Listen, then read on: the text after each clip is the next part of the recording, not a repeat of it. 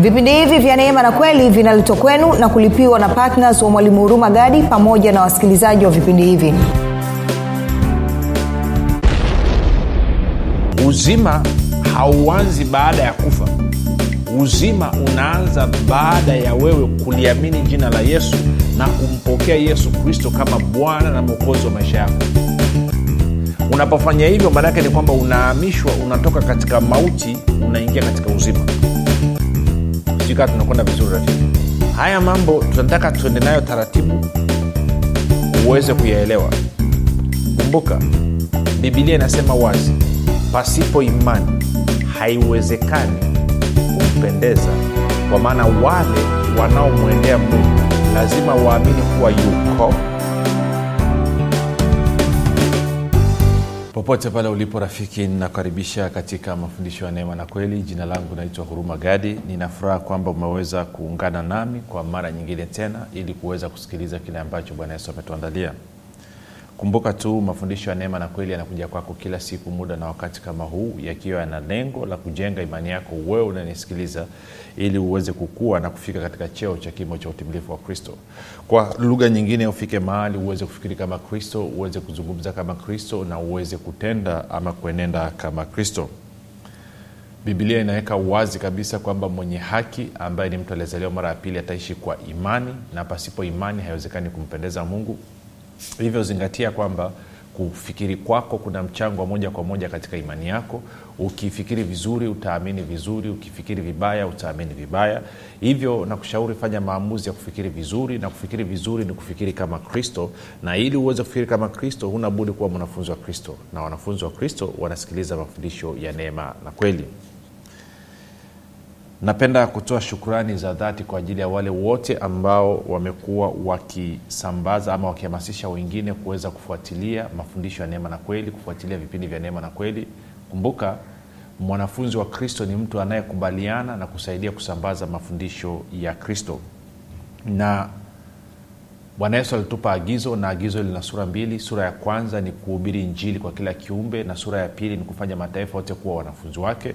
Hivyo basi kila mara unapoenda kuhamasisha wengine kwa ajili ya kusikiliza mafundisho ama vipindi vya neema na kweli unakuwa unatekeleza kwa vitendo na kuthibitisha kwamba kweli wewe ni mwanafunzi wa kristo. Lakini pia kila mara unapochukua hatua wewe mwenyewe na kwenda kumfundisha mwingine na kumshirikisha mwingine kile ambacho umejifunza wewe maana yake ni kwamba pia unakuwa umetekeleza kwa vitendo kama ambavyo nimekuwa nikisema na nitaendelea kusema tena isikupe shida kwamba watu wanakubishia isikupe shida kwamba watu wanakataa isikupe shida kwamba watu wanakuchallenge infact wanavyofanya hivyo maanaake ni kwamba wanakuhamasisha wewe na kukupa usongo zaidi wa kwenda kujifunza zaidi na kuzama zaidi. Kwao kila mara unapokutana na upinzani inakusaidia kukujenga wewe na kukuimarisha. Inakusaidia kufikiri tofauti. Unaanza kufikiri katika upande ambao haukuwa umeuwaza hata kwa uh, wakati mmoja. Kumbuka tuliambia tutafakari usiku na mchana. Kwao njia nyepesi yawe kuweza kutafakari ni kwenda kumshirikisha mwingine kile ambacho umejifunza. Na anapoanza kukubana na maswali na kuchallenge basi basi unaanza kupata kupya kufikiri kwa namna mpya. Kwa maana ya kwamba anaweza akuuliza swali ambalo hauna jibu ama akuuliza swali jibu likatoka lakini lilikuwa unajua kabisa aliko ndani mwako limetoka kwa roho mtakatifu. Kwao yeye anavyosikia na wewe unasikia kwa mara ya kwanza na kwa maneno inakusaidia kukua. Kwa hiyo usikae kimya toka nenda kafundisha wengine. Napenda kutoa shukurani kwa ajili ya wale wote ambao wanafanya maombi kwa ajili ya vipindi vya neema na kweli kwa ajili ya wasikilizaji wa vipindi vya neema na kweli kwa ajili ya kwangu mimi pamoja na timu yangu nasema asante sana. Hakika unathibitisha kwa vitendo kwamba pendo la kristo limejaa na kufurika ndani ya moyo wako.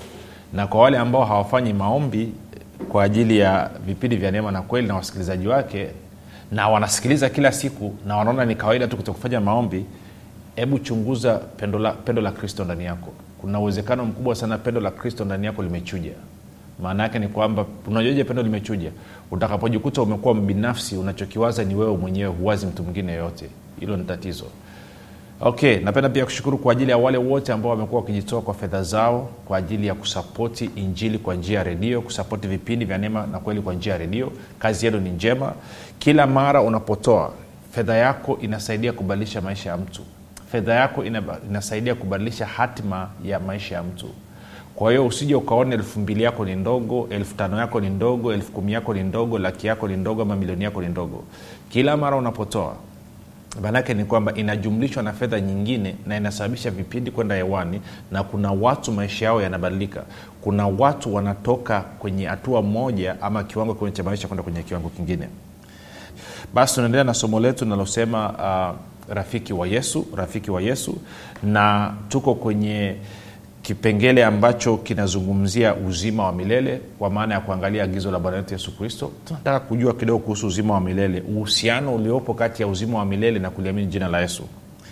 Lakini tujikumbushe tu kidogo e, kwenye mstari wetu tunasimamia yohana 15 tunaanza mstari wa 13 hadi wa 14 bwana yesu anasema hakuna aliye na upendo mwingi kuliko huu wa mtu kuutoa uhai wake kwa ajili ya rafiki zake. Ninyi mmekuwa rafiki zangu mkitenda ni waamuruyo sawa alafu anasema 15 siwaiti tena watumwa kwa maana mtumwa hajui atendalo bwana wake. Lakini ninyi nimewaita rafiki kwa kuwa yote niliyoyasikia kwa baba yangu nimewaarifu. Na nikakwambia kwamba bwana yesu anasema wazi kabisa mstari wa 13 anasema ametoa uhai wake kwa ajili ya rafiki zake ambaye ni wewe hapo. Na mstari wa 14 anasema ninyi mmekuwa rafiki zangu mkitenda ni waamuruyo kwa hiyo siri ya wewe kuwa rafiki wa yesu kwa maana ya kukubali kuwa rafiki wa yesu yeye anataka kuwa rafiki yako ndio maana alifia ulimwengu mzima. Anataka kuwa rafiki wa kila mtu. Na saa nyingine wakristo wakisikia mambo kama haya wanapata shida. Uwezi moja nikwambie nilikuwa nasikiliza ushuhuda wa mtumishi mmoja yuko yuko marekani. Uh, mtumishi mmoja anaitwa paul. Huyu ndugu alishakwenda alishatumwa na bwana yesu mara mbili akaenda kwa rais wa iraki wakati huo anaitwa sadamu huseni kwao alishakwenda akakaa na sadamu huseni akamshirikisha injili ya yesu kristo wakazungumza kwa kina sana. Sadamu huseni of akufanya maamuzi ya kuokoka lakini akafurahia yale mazungumzo. Baada ya muda tena akamwalika huyo ndugu huyu ndugu akaenda tena wakazungumza habari za yesu wakazungumza habari za ufalme wa mungu. Sasa sadamu aliokoka kuokoka hiyo hatujui lakini nachotaka kuonyesha ni kwamba yesu alikuwa na kiu na shauku ya kuwa na rafiki na sadamu sasa anapokuwa rafiki na sadamu angemkubali maanake ni kwamba sadamu angegeuka angeacha kuua watu angeacha kutesa watu angeacha kufanya vyote alivyokuwa akivifanya kwa sababu maisha yake angebadilika kwa hiyo ndio maana anasema kwa maana jinsi hii mungu aliupenda ulimwengu hata akamtoa mwana akawa pekee ili kila mtu mwamini asipotee bali awe na uzima wa milele. Bwana yesu anasema hakuna mtu aliye na upendo mwingi zaidi ya huu wa mtu kuutoa uhai wake kwa ajili ya rafiki zake. Alitoa uhai wake wakati gani? Tuliona katika warumi 58 kwamba tulipokuwa tungali wenye dhambi. Kwao hata osama bin laden ninauhakika kabisa kwa namna moja ama nyingine alifikiwa na injili ya yesu kristo. Sasa wedha alikubali ama alikataa hiyo ni juu yake. Lakini bwana yesu anapenda watu wote. Na ndio maana ni makosa sana wewe kukaa hapo ukawa una unahukumu wengine tutailiona muda sio mrefu unahukumu wengine badala ya kwenda kuwafikishia habari njema. Unahukumu sijui wachawe unahukumu sijui si haifai namna hiyo. Sisi tumeitwa tupende. Biblia inasema wapendeni adui zenu. Tunakwenda sawasawa kwa hiyo anasema mstari wa 14 anasema ninyi angalia mstari wa 14 anasema ninyi mmekuwa rafiki zangu mkitenda ni waamuruyo. Sasa alituamuru nini? Tuende kwenye waraka kwanza wa yohana He, waraka kwanza wa yohana mlango la watatu ya tutasoma mistari mpaka itakaa kichwani. Mstari wa 21 hadi wa 23 anasema wapenzi mioyo yetu isipotuhukumu tuna ujasiri kwa mungu na lolote tuombalo twalipokea kwake kwa kuwa twazishika amri zake na kuyatenda yapendezayo machoni pake. 23 na hii ndiyo amri yake kwamba tuliamini jina la mwanawake yesu kristo na kupendana sisi kwa sisi kama alivyotupa amri. Kwa hiyo maanaake ni kwamba tunatakiwa mmoja tuliamini jina la yesu kristo na mbili tupendane sisi kwa sisi. Sasa tulishaona kwa takriban wiki nzima kwamba ninapoliamini jina la yesu maanaake ni kwamba dhambi yangu inakuwa imeondolewa. Na tulizungumza kwa kina sana of course muda hautoshi. Ko leo nataka tuende kwenye kipengele kingine ambacho eh, kinahusiana na swala la kuliamini jina la yesu kwa hiyo anasema ninyi mmekuwa rafiki zangu mkiyashika yale ninayowaamuru. Na ambacho tumeamriwa ama, ambacho mungu ametuamuru ni kuliamini jina la yesu na kupendana sisi kwa sisi. Kwao tuchambue kidogo kwa habari ya kuliamini jina la yesu. Sasa kumbuka pia tuliona dhambi of course tuliona kwamba dhambi ni moja ni kutokumwamini nani? Yesu. Sasa leo nataka tuangalie engwa tofauti. Kwao tuende kwenye yohana. Tuende kwenye yohana injili ya yohana mlango wa ishirini. Injili ya yohana mlango wa ishirini alafu tutaanza mstari kama ule wa nadhani wa, wa, wa 30 hadi wa 31 injili ya yohana mlango wa 20 mstari wa 30 hadi wa 31 anasema hivi basi kuna ishara nyingine nyingi alizozifanya yesu mbele ya wanafunzi wake zisizoandikwa katika kitabu hiki.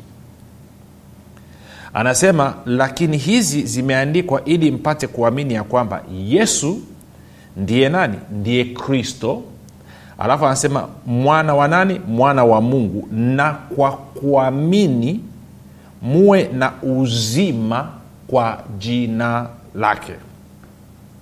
Ntarudia huo msara 31 tena.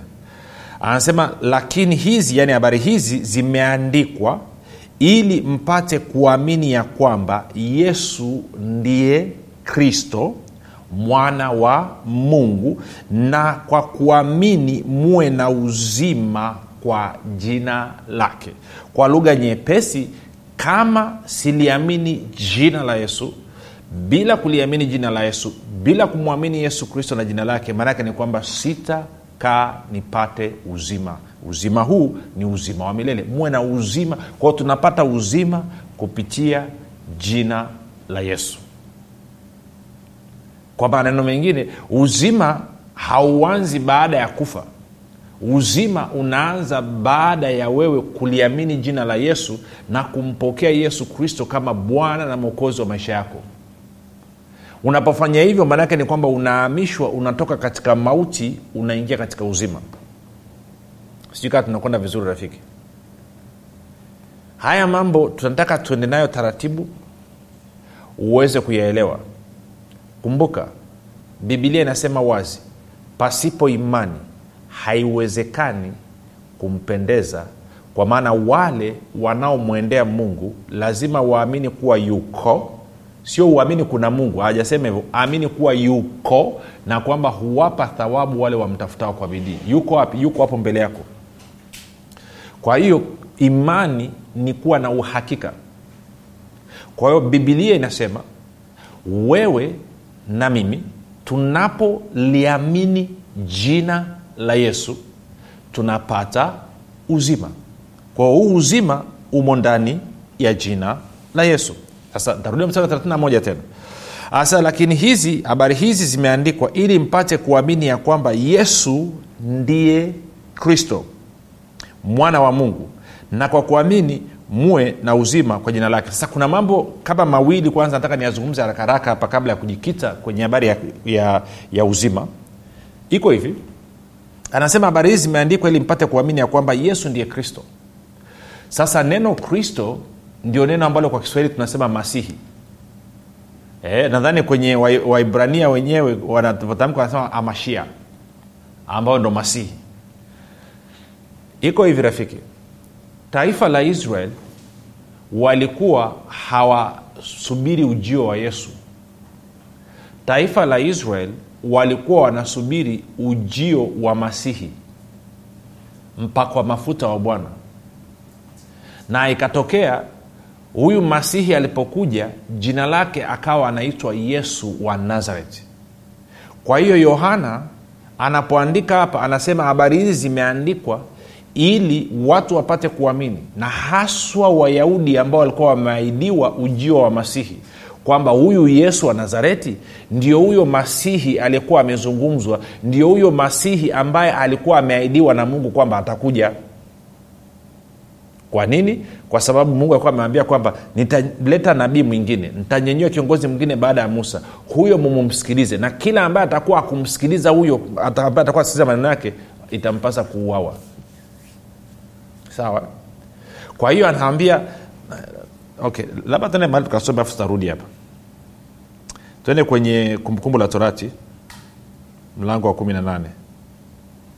Kumbukumbu la torati mlango wa kumi na nane. Alafu tutaangalia viji mambo mambo pale. Anasema hivi eh, nianze mstari wa ngapi? Toa mstari wa kumi na saba. Kumbukumbu la torati 18 tunaanza mstari wa 17 tunaenda mpaka mstari wa 18 19 pale. Anasema bwana akaniambia wametenda vyema kusema walivyosema. Mimi nitawaondokeshea nabii miongoni mwa ndugu zao mfano wako wewe musa. Nami nitatia maneno yangu kinywani mwake naye atawaambia yote nitakayomwamuru. Hata itakuwa mtu asiyesikiliza maneno yangu atakayosema yule kwa jina langu nitalitaka kwake tunakwenda sawa sawa? Moja nirudie tena. Na msada wa 18 hadi wa- hadi wa 19 hapo. Angalia anasema hivi mimi yaani mungu anamwambia musa awambia israel nitawaondokeshea ama nitawainulia nabii miongoni mwao miongoni mwa ndugu zao mfano wako wewe. Nami nitatia maneno yangu kinywani mwake naye atawaambia yote nitakayomwamuru. Shika neno nitakayomwamuru hata itakuwa mtu asiyesikiliza maneno yangu atakayoyasema yule kwa jina langu nitalitaka kwake. Kwao huyu masihi aliamriwa nini? Te tukasikia bwana yesu anavyosema mwenyewe. Eh, yohana 12 yohana 12 alafu taanza mstari ule wa nianze mstari wa 40 ngapi mstari wa 47 anasema na mtu akiyasikia maneno yangu asiyashike. Mimi simuhukumu maana sikuja ili ni uhukumu ulimwengu ila ni uokoe ulimwengu. Yeye anikataaye mimi asiyeyakubali maneno yangu anaye amhukumuye neno hilo nililolinena ndilo litakalo mhukumu siku ya mwisho. Kwa sababu mimi sikunena kwa nafsi yangu tu bali baba aliyenituma yeye mwenyewe ameniagiza nitakayonena na nitakayosema. Nami najua ya kuwa agizo lake ni uzima wa milele. Basi hayo ninenayo mimi kama baba alivyoniambia ndivyo ninenavyo kwao yesu anasema kwamba ameamriwa kuja kuzungumza habari za uzima. Kwa huyu masihi. Kwa hiyo ndo maana yohana anawaambia kwamba huyu yesu ndiye kristo ndiye masihi. Na ukiashika maneno yake ni kinatokea? Angalia bwana yesu anavyosema katika mlango wa tano. Yohana mlango wa tano alafu tena mstari ule wa 24 yohana 5 anasema hivi amin amin nawaambia yeye alisikiaye neno langu na kumwamini yeye aliyenituma yu na uzima wa milele. Wala haingii hukumuni bali amepita kutoka mautini kuingia uzimani. Kwa hiyo yohana anasema kwamba huyu yesu ndiye masihi mwenyewe. Nakumbuka mungu alisema kwamba tutakaposikia maneno yake tunapata uzima. Ambaye atakataa kusikiliza maneno yake maana yake ni kwamba ataingia hukumuni. Na ndicho exactly kitu ambacho bwana yesu anasema. Sasa hilo la kwanza. Lakini pia kumbuka amesema haya yameandikwa ili mpate kuamini ya kwamba yesu ndiye kristo mwana wa mungu. Sasa shida nyingine ikaja hivi. Israel walikuwa wanajua kwamba masihi eh, atakuwa ametokea katika uzao wa daudi. Kwao atakuwa ni mwana wa daudi. Walikuwa wanajua hilo. Ndio maana wanaona vipofu watu wote wakuwa wakimlilia wanasema e yesu mwana wa daudi uturehemu. E yesu mwana wa daudi uturehemu. Lakini kitu ambacho hawakutarajia hawakutarajia kwamba yesu atakuwa ni mwana wa mungu ikawa inawapa shida kidogo. Wengine wanakubali wengine wanakata. Kwao ilikuwa stori zimegawanyika. Kwa pia anaendelea anasema kwamba huyu yesu sio tu kwamba ni kristo lakini pia ni mwana wa mungu. Sasa tukifika hapa inaleta shida. Inawezekana haujui rafiki. Ndio maana unaona napoongoza watu sala ya kumkiri yesu kristo lazima ni waongozi waseme kwamba wanaamini kuwa yesu ni mwana wa mungu. Maana kuna dini zipo zinapinga kwa nguvu zao zote kabisa. Wanasema yesu sio mwana wa mungu. Wanasema yesu ni nabii. Hata waisraeli wayahudi wanakubali kuwa yesu ni nabii. Ukienda hata kwa waislamu wanakubali kuwa yesu ni nabii. Lakini kitu ambacho kinakataliwa ni kwamba wanasema yesu sio mwana wa mungu. Na sisi wakristo tunasema yesu ni mwana wa mungu. Ndio maana hata kwenye imani ya mitume tunakiri hivyo. Sindio baada ya kusema namwamini mungu baba mungu muumba mbingu na nchi mungu mwenyezi yote muumba mbingu na nchi tunasema namwamini nani? Namwamini yesu kristo mwana wa mungu aliyechukuliwa mimba kwa uwezo wa roho mtakatifu akazaliwa na bikira mariamu. Tunakiri hilo kwa sababu ni la muhimu mno.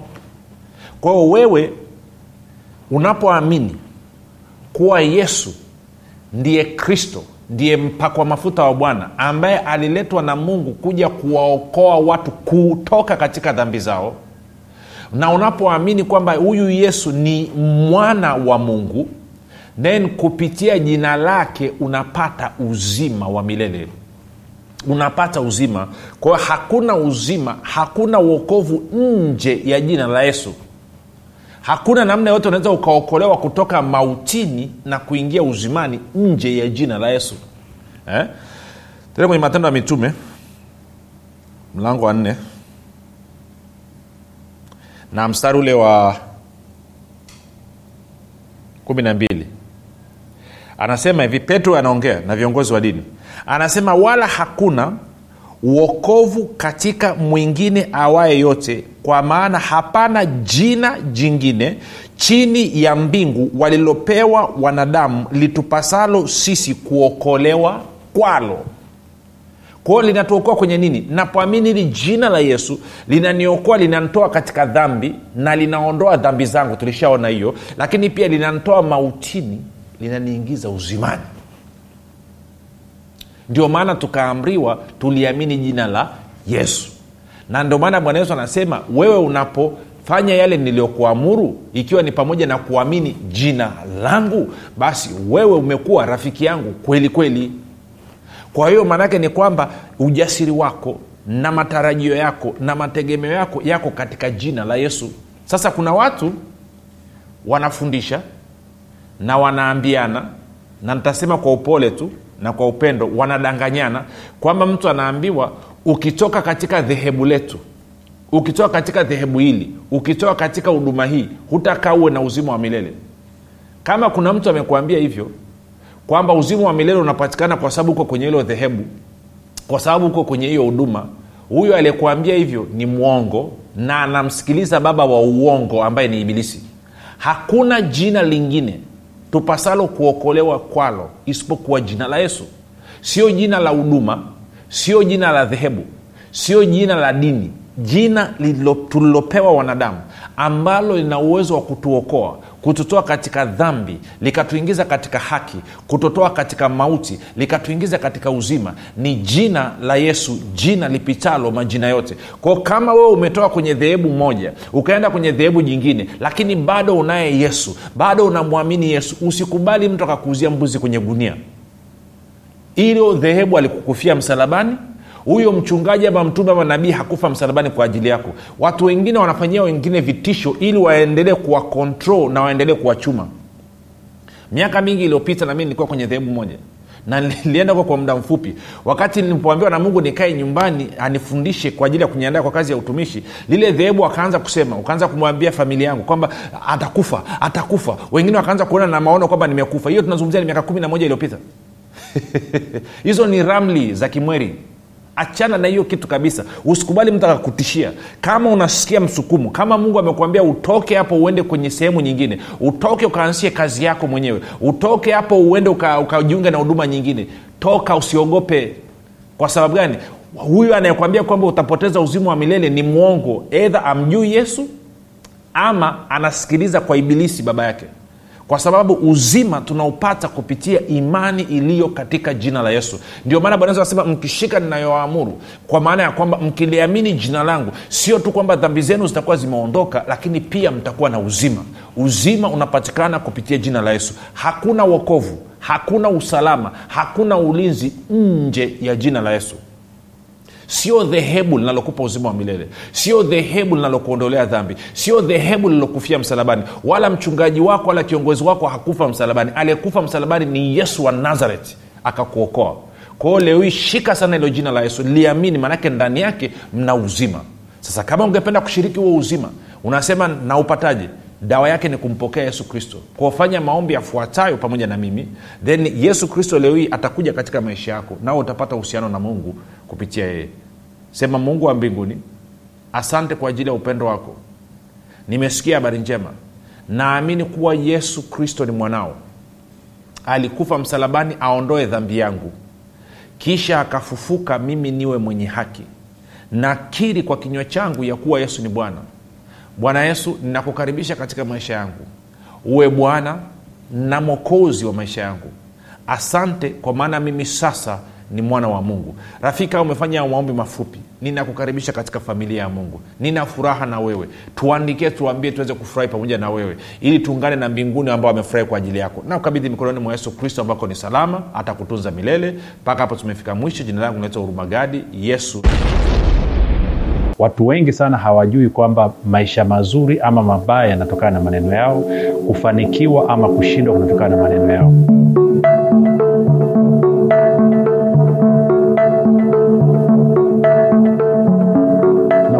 tunapozungumzia neno ukiri ama kitabu cha ukiri tunamaanisha linatokana na neno la kigiriki ama la kiunani neno linasema homologio.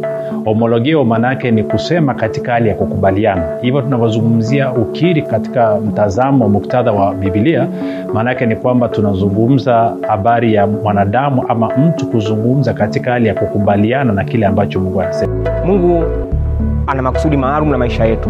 Mungu ametuumba ili tutawale na mungu ametuumba ili na sisi tuumbe vitu tunavyovitaka katika mazingira yaliyotuzunguka. Lakini hapo kabla hatukuwa tunafahamu hivyo tulikuwa tunazungumza kinyume na neno la mungu lilivyosema lakini baada ya kukutana na kitabu cha mwalimu huruma gadi cha nguvu ya ukiri kimenisaidia sana kimenisababisha na mimi leo sasa hivi nazungumza kama mungu anavyotaka nizungumze kama mungu alivyoyakusudia maisha yangu kwa nini kitabu hichi pia ni kitofauti na kitabu kingine? Tuna sehemu ya pili katika kitabu hiki maanake viko siko sehemu mbili. Sehemu ya kwanza tunakujengea ufahamu sehemu ya pili tunakupa nafasi ya wewe kufanya mazoezi. Katika sehemu ya pili tumekuwekea aina mbalimbali za ukiri ambazo mtu atazitumia kila siku kufanya mazoezi na kuanza kuumba kesho yake. Leo kwao hatukufundishi tu tukakupa ufahamu alafu tukakuacha hewani. Hapana. Tunakufundisha tunakupa ufahamu tunakujengea uwezo na baada ya hapo tumekupa sampo za kuanzia vitu vya kuanzia. Uanze kufanya ukiri kitabu cha nguvu ya ukiri kinatuelewesha kwamba tuanze kuishi yale maisha halisi ambayo mungu ameyakusudia katika maisha yetu kwa hiyo unapolichukua neno la mungu ile nguvu sasa ambacho kile mungu amekikusudia kinaanza kudhihirika katika damu na nyama katika mwili wako na hakika unakuwa mzima. Na mimi nimekishuhudia hicho hata nyumbani kwangu. Mtoto wangu alikuwa anaamka na kutapika anaumwa kila leo.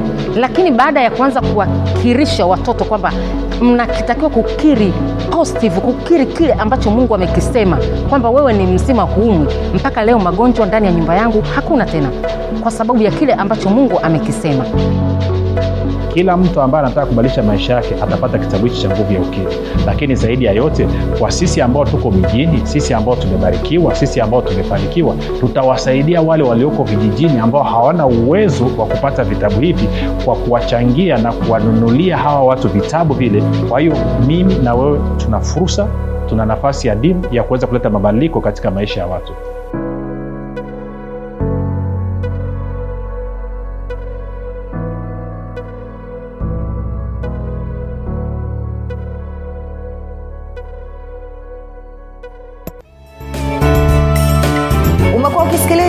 kipindi cha neema na kweli kutoka kwa mwalimu huruma gadi. Usiache kumfolo katika facebook instagram na twitter kwa jina la mwalimu huruma gadi. Pamoja na kusubscribe katika youtube channel ya mwalimu huruma gadi kwa mafundisho zaidi. Kwa maswali ama maombezi tupigie simu namba 7645242 au 6735242